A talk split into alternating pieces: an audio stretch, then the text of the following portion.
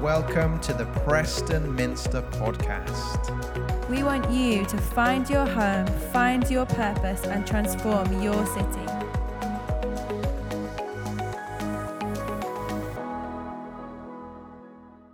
Thanks, guys. It's great to be uh, with you guys this morning. Hope you're doing well. Sunny, isn't it, today? But it's windy. It's been a windy, windy weekend. I wonder how your weekend has been. Has it been a good weekend? Hands up if it's been like kind of up there in like one of the best weekends you've ever had. Kind of like if one is rubbish and eight, nine, ten, you know, that sort of level is like the best weekend. Hands up who's in the eight, nine, ten category, anything like that. We've got some people who have had some really good weekends. I'm really pleased. Um, anyone kind of just in the five, six, four, five, six, like just an average weekend, average weekend. Anybody just had a terrible weekend, like one, two, three, sort of anyone? Not, there's a few of you guys. It's not been, not, no, no major catastrophes. That's good. Um, I've had a good weekend. We had a day off. My day off, it sort of fluctuates between Friday and, and Saturday. And we had a good weekend. Um, we went to Paul's Pies. Has anybody been to Paul's Pies in Preston? Matt's nodding his head few other people. It's an absolutely cracking little pie shop down Fishergate Hill. It's probably open on Sundays. It shouldn't be, you know what I mean? On the sixth day thou shalt labor, on the seventh day thou shalt rest. But it is probably. You go down Fishergate Hill, on the right hand side, a very nondescript uh, building, tiny little place, tiny little room. And, and Paul is in there, just smashing out loads and loads of different pies. What an absolute legend. So that was absolutely great. Uh, that was probably the highlight of my weekend. And then after that, we got back, and, um, uh, and me and Bear, my son, went to get uh, some firewood from the range just up the road here. So we walked up to the range and uh, got some firewood, which, which felt like felt like kind of going to get you know food for the family, you know wood for the family, have an open fire, things like that. It felt a bit hunter gatherer like, um, uh, which was cool. But it was so windy on the way back and rainy. And you know when you've been on a walk, whether it's to the range or like on some epic peak in the Lake District, and it's just been wet and windy and cold. Do you know that feeling that you get when you get home? and you crack on the fire, especially if it's an open fire, it just feels for some reason like so much more like special. So we put on the open fire and it was just absolutely lovely. Do you know that feeling? And today it gives us a little bit of a link into our theme because I want to talk to you today about finding your home. And I don't know what comes to mind when you hear that word, home? What does it bring to mind? Does it bring that image of a place of safety, of security? A place of sanctuary where you can go after a difficult day and just be on your own or with the people that you trust the most. What does it bring to your mind when you think about the word home? Is it a positive feeling? Is it something that is perhaps more of a, of a difficult feeling because your experience of home perhaps hasn't been a great one? I think it's, it's, so, it's such a crucial thing that people have a sense of home at a basic level. It's why when we talk about homelessness, we call it homelessness. We don't call it houselessness if you know what I mean. The problem of everybody having a house is almost like a logical, it's a question of resources being available in order to build houses so that everybody has a house. The problem of houselessness perhaps is, is much easier to fix than the problem of homelessness. Because there's something about home that requires security, safety, relationships, a place just to, to be. And it's possible to have a house but not have a home. And it's a little window into why it's so crucial for us as humans to have a home. And today I want to talk to you about finding your home in Jesus. Some of our experiences of home in a room like this will be really varied. Some of us will have had really positive experiences growing up of home. Some of us more negative. Perhaps home wasn't a place of security, but a place of conflict. It wasn't a place of rest, but a place of stress and difficulty. All of us will have different experiences of, of home. And this, this month, this I kind of I kind of think February is like a mini month, isn't it? There's like it's a shortened month, February. So we, we're having like a kind of short series, a little four-part series on our invitation statement. You might have noticed outside usually, although there's an alpha board there at the moment, but usually, or you go on our website, there's an invitation statement. It says, "Find your home, find your purpose, transform your city." That is our it's our invitation to the people of Preston and beyond to come, to come and find their home, their place of belonging. It's a really, really important part of who we are at the Minster. And as we gather together as a church, hopefully we experience in part something of coming home, something of belonging, of security, of being filled up and encouraged in order to go back out into all that the week has for us. So, we're going to look today at find your home, finding your home in Jesus. And I want to do that by looking at a passage from 2 Corinthians chapter 5. Paul, who is a great legend of the early church, writes to the church in Corinth. And Corinth is in modern day Greece. And he writes them a letter. This is his second letter that we have.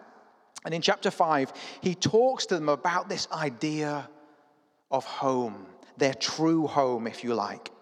So the words will come up on the screen, uh, but if you've got your Bibles with you, feel free to turn to 2 Corinthians chapter 5, beginning to read from verse 1. And it says this For we know that if the earthly tent we live in is destroyed, we have a building from God, an eternal house in heaven, not built by human hands. Meanwhile, we groan, longing to be clothed instead with our heavenly dwelling. Because when we are clothed with our heavenly dwelling, we will not be found naked, metaphorically speaking. For while we are in this tent, in this body, we groan and are burdened because we do not wish to be unclothed but to be clothed instead with our heavenly dwelling, our heavenly home. So that what is mortal may be swallowed up by life. Now, the one who has fashioned us for this very purpose is God, who has given us the Spirit as a deposit, guaranteeing what is to come. So that's the passage, and I want to talk to you uh, well, I've got three things essentially to share with you this morning. The first is this we have an eternal home in heaven. I think that's explicit from that passage, isn't it? It talks about our heavenly dwelling, our, our heavenly home, the place where we are going, as it were, at the end of time, at the end of our life. And that is such good news for us, that I want to unpack why. Jesus talks in John chapter 14 about how he has gone to the Father to prepare a place for us. Jesus says, I have gone to prepare a place for you. In my Father's house are many rooms. I prepare a place for you. And if I've gone to prepare a place, says Jesus, I'll come back and take you to be with me so that you can be where I am. It's a really famous reading from John chapter 14. And it reminds us, in line with this passage as well, that we have an eternal destination, a resting place, a final resting place with God in heaven. That is our eternal home, our eternal destination. And it is such good news. And I think it's really important, this idea of where we're headed, like our final destination. Because when we understand our final ultimate destination at home with God. It will align our life.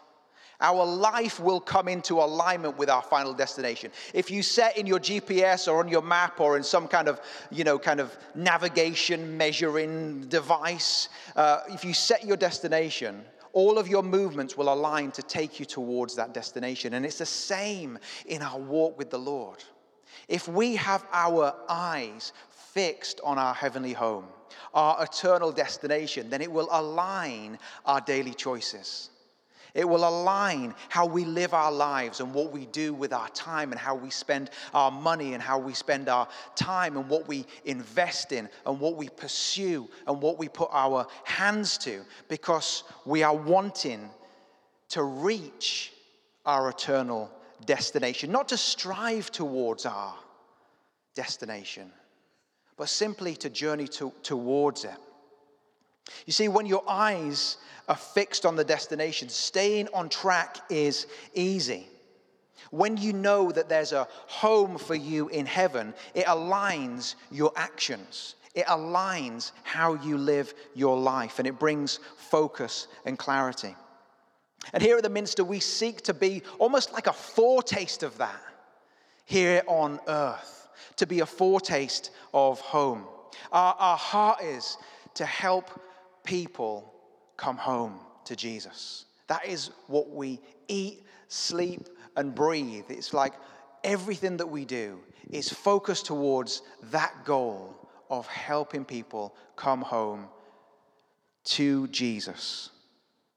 And that brings real clarity, real purpose. The transformation that makes in people's lives is unreal.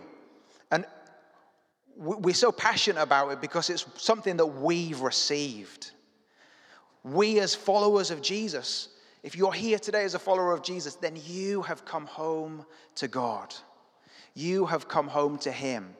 And your life has purpose, your life has meaning. And you are called to be one who goes to call others to come home to Jesus.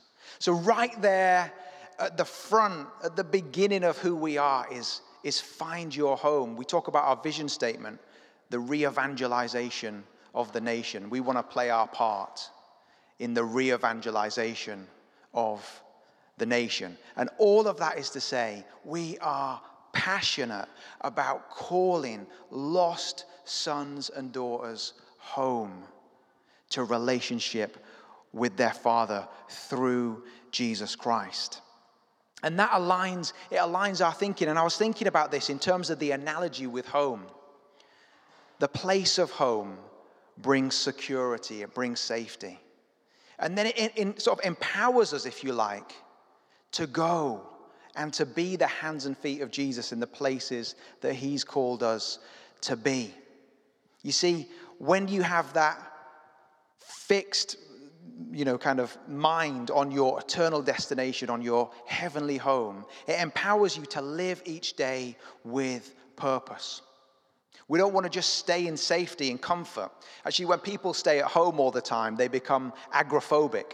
That's the fear of public spaces. And you get people, um, and many of us may have dealt with this from time to time. When you spend a prolonged period of time at home, I don't know when you've been through a worldwide pandemic or something and you were forced by the government to stay at home. There might be a sense in which there's a little bit of that agoraphobia around still.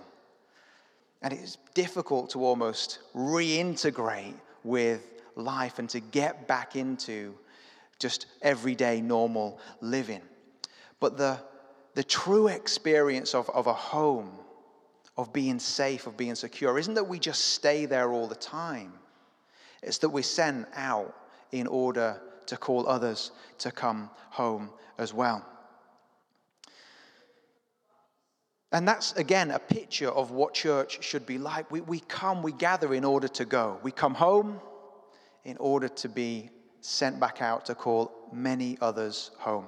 Somebody once said to me, Church shouldn't be like a full, you know, in terms of a sports team, church shouldn't be like a full time team talk, you know, where you get a bit of a pat on the back, well done, you know, you've had a good game, like that's the end of it. Church is kind of like the halftime rallying call, like where we gather together on a Sunday and we worship and we pursue Jesus and we're filled with the Spirit and we gather around the Word and we connect with other believers in order that we get sent out for the second half. It's a rallying call. We come home, we go out. So that's the first thing. Stay focused on your heavenly home. It will align your thinking. Secondly, our troubles that we face in this life, that we were thinking about that prophetic word that was shared after the worship. Our troubles that we face in this life are a reminder of our home. Now, let me unpack that a little bit. I don't know if you've ever experienced homesickness. It might have been as a kid, you know, when you wanted to sleep around, uh, well, sleep, not sleep around, sleep at your best friend's house overnight when you're a kid. Follow me, people. Um, and you know, you kind of feel homesick. Like it sounded like a good idea. You're like, yeah, I want to have a sleepover at my friend's house. But then actually, in the middle of the night, you're like, I really miss home. I want to see my mum. Anybody had that feeling? Few of us had. Remember, you remember that as a kid. It might be when you went away on camp. If you grew up as a Christian, you know you went to some kind of camp, Spring Harvest, Soul Survivor, I don't know, with your youth group. And after night one, you're just like, I miss my mum. And you, you know, you're on the phone to your mum in tears, I want to come home. But then at the end, you've had the best week ever. We all know that pattern. It happens to all young people. We've all experienced homesickness. I've experienced my own fair share of homesickness, but not as a child, more in my early 20s. We went on a, on a gap year when we first got married, Hannah and I and we spent three months in Albania. Is anybody here from Albania, by the way? No, there is. It's a wonderful country. It is a lovely, lovely country, and nothing against Albania. But I was so homesick for the whole three months of that time. We, we were living on a ship in very close confinement as well, with like 20 people in a really intense uh, environment. And I look back on it now with rose colored spectacles. You know, it was wonderful, character building, you know, formational, transformational, all those things. But the reality is, at the time, I really just wanted to be back home, eating fish and chips, having a cup of tea where, you know, people spoke English and not Albanian. I really did. I was so, so homesick. I remember counting down the days in order to just kind of have something to focus on that eternal destination. It wasn't eternal, it was the UK, and I'd be there in a few months. But I wanted to just remember that at some point I would reach my destination and I would get home. And I got home to the beautiful, the beautiful land of England, and we, we were there in Luton Airport, and we touched down. Beautiful Luton. Luton. Thank the Lord for Luton. And I got down on both knees and kissed the ground just like the Pope. I was so pleased to be in Luton. At home, where everybody knew my name. They didn't really, but you know, they, they knew what I was saying, uh, which was cool. But we all know that feeling of homesickness, don't we? And, and this passage is so interesting because it talks about the feeling, the experience that we all feel. We all feel there's something missing. And it's a sense of feeling homesick in one sense. It talks in the passage about groaning for our heavenly home, our heavenly dwelling, like really longing for our heavenly home.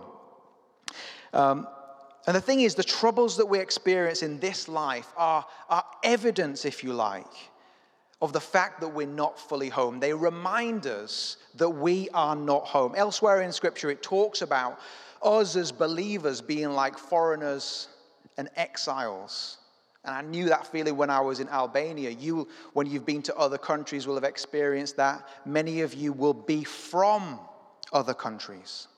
And you know that feeling of feeling a bit like a foreigner or an exile, feeling slightly at odds with the rest of the culture. And the thing is, we all feel that as followers of Jesus. Because do you know what? Our citizenship isn't here on earth our citizenship is in heaven. That is our eternal destination. It's where we're going. It focuses all our decisions on a day to day basis. But the troubles we go through, those longings that it talks about in this passage, that feeling that something's not quite right, that we're a little bit on the edge, is because we're not fully at home. So anything we go through, it reminds us that we are not at home. Our troubles are a trigger, if you like, to remind us that our home is with heaven. Our difficulties, they're not a distraction, they remind us that we are not at home. So, to summarize so far, you have a heavenly home. And knowing that you have an eternal destination a heavenly home, will align all of your day to day choices. That's, that's point one. Second point the troubles we go through remind us that we are not at home. Then finally, the Spirit gives us a foretaste of the home to come. It says in verse 5 Now, the one who has fashioned us for this very purpose is God. And this is the bit I want you to get. Who has given us the Spirit as a deposit, guaranteeing what is to come. What is to come is our heavenly home, where we're heading, our eternal destination. That's what's to come. And the Spirit has been given today as a deposit, guaranteeing what is to come. A deposit is something that's placed with another for safekeeping. And here's the truth that I want us to get our heads around today. The Holy Spirit has been given to us as a deposit, guaranteeing what is to come.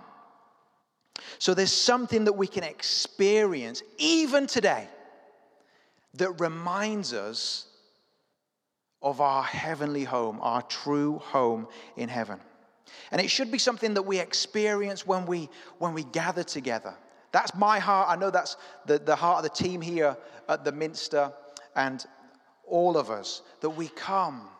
And it is a bit like you've got stuff going on in your life, you've got battles you're facing with your health and your finances and in your relationship.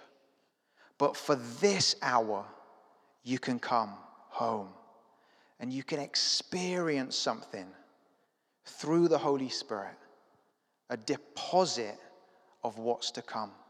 Yes, in this life, we, we see in part as if like looking through a, a sort of, you know, that fuzzy glass. But then we will see in full. But we can experience something today we can experience something of the Holy Spirit filling our hearts and fixing our eyes on Jesus and reminding us of our heavenly home.